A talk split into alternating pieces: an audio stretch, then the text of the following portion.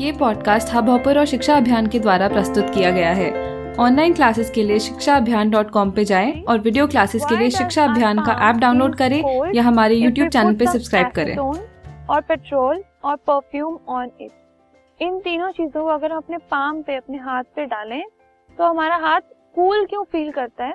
ये हमें बताना है। तो अगर हम एसीटोन पेट्रोल या परफ्यूम एसीटोन मतलब फॉर एग्ज़ाम्पल अब नेल पेंट रिमूवर ठीक है, अगर उसको हम अपने पाम पे डालें, अपने हाथ पे डालें तो उसकी वजह से जो हमारे पाम की एनर्जी होती है, या फिर जो हीट होती है, वो अब्जॉर्ब हो जाती है इन सबके पार्टिकल्स से। ठीक है?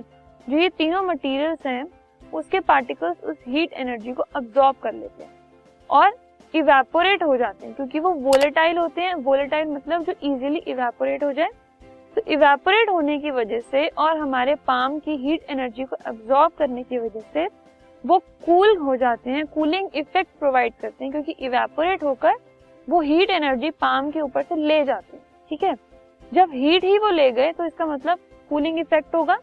तो इसकी वजह से हमारे जो पाम है, वो कूल cool फील करते हैं। अगर हम एसीटोन परफ्यूम या ऐसी कोई भी वोलेटाइल चीज़ जो कि डालने के बाद ही एकदम इवेपोरेट हो जाती है अगर हम ऐसी कोई भी चीज़ डालें तो उस वजह से, क्योंकि वो हमारे पाम की हीट एनर्जी विड्रॉ कर लेते हैं, इस वजह से पाम जो है वो ठंडा फील करता है this podcast is brought you by Hubhopper शिक्षा अभियान अगर आपको ये पॉडकास्ट पसंद आया तो प्लीज़ लाइक शेयर और सब्सक्राइब करें और वीडियो क्लासेस के लिए शिक्षा अभियान के यूट्यूब चैनल पर जाएँ।